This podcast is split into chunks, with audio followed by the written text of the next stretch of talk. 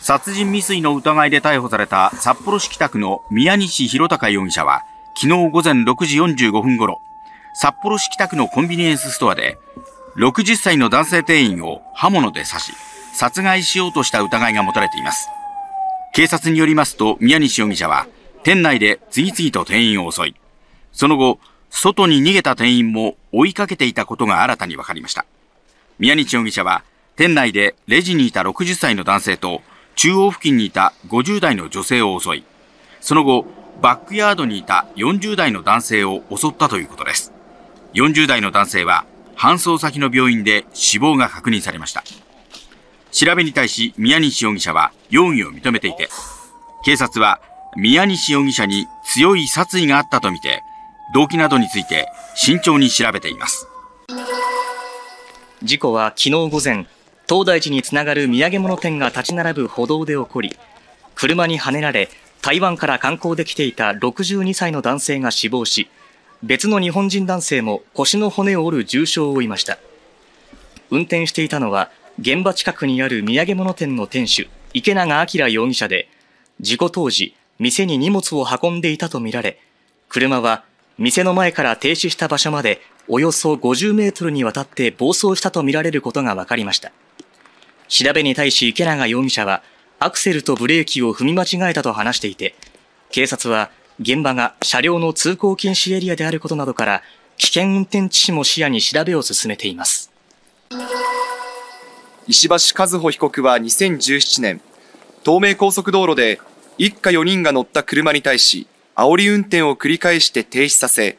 トラックの追突によって、萩山義久さんと妻の由香さんを死亡させた危険運転致死傷の罪などに問われています。やり直し前の裁判の手続きに問題があったとして、おととしから審理がやり直され、一審の横浜地裁は、煽り運転と夫婦死亡の因果関係を認め、懲役18年を言い渡していました。石橋被告側はこれを不服として控訴していましたが、東京高裁は今日、一審の判断が不合理とは言えないなどとして控訴を退け、懲役18年とした一審判決を支持しました。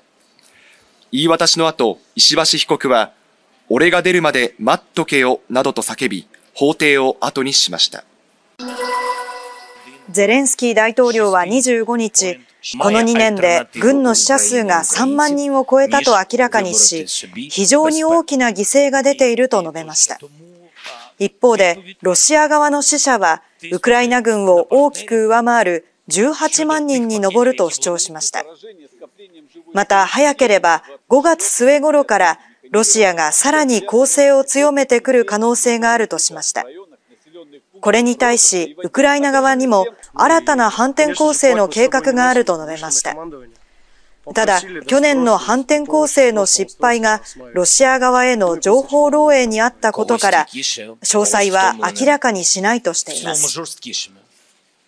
会見でゼレンスキー大統領は各国に対し改めて迅速な支援の重要性を訴えるとともに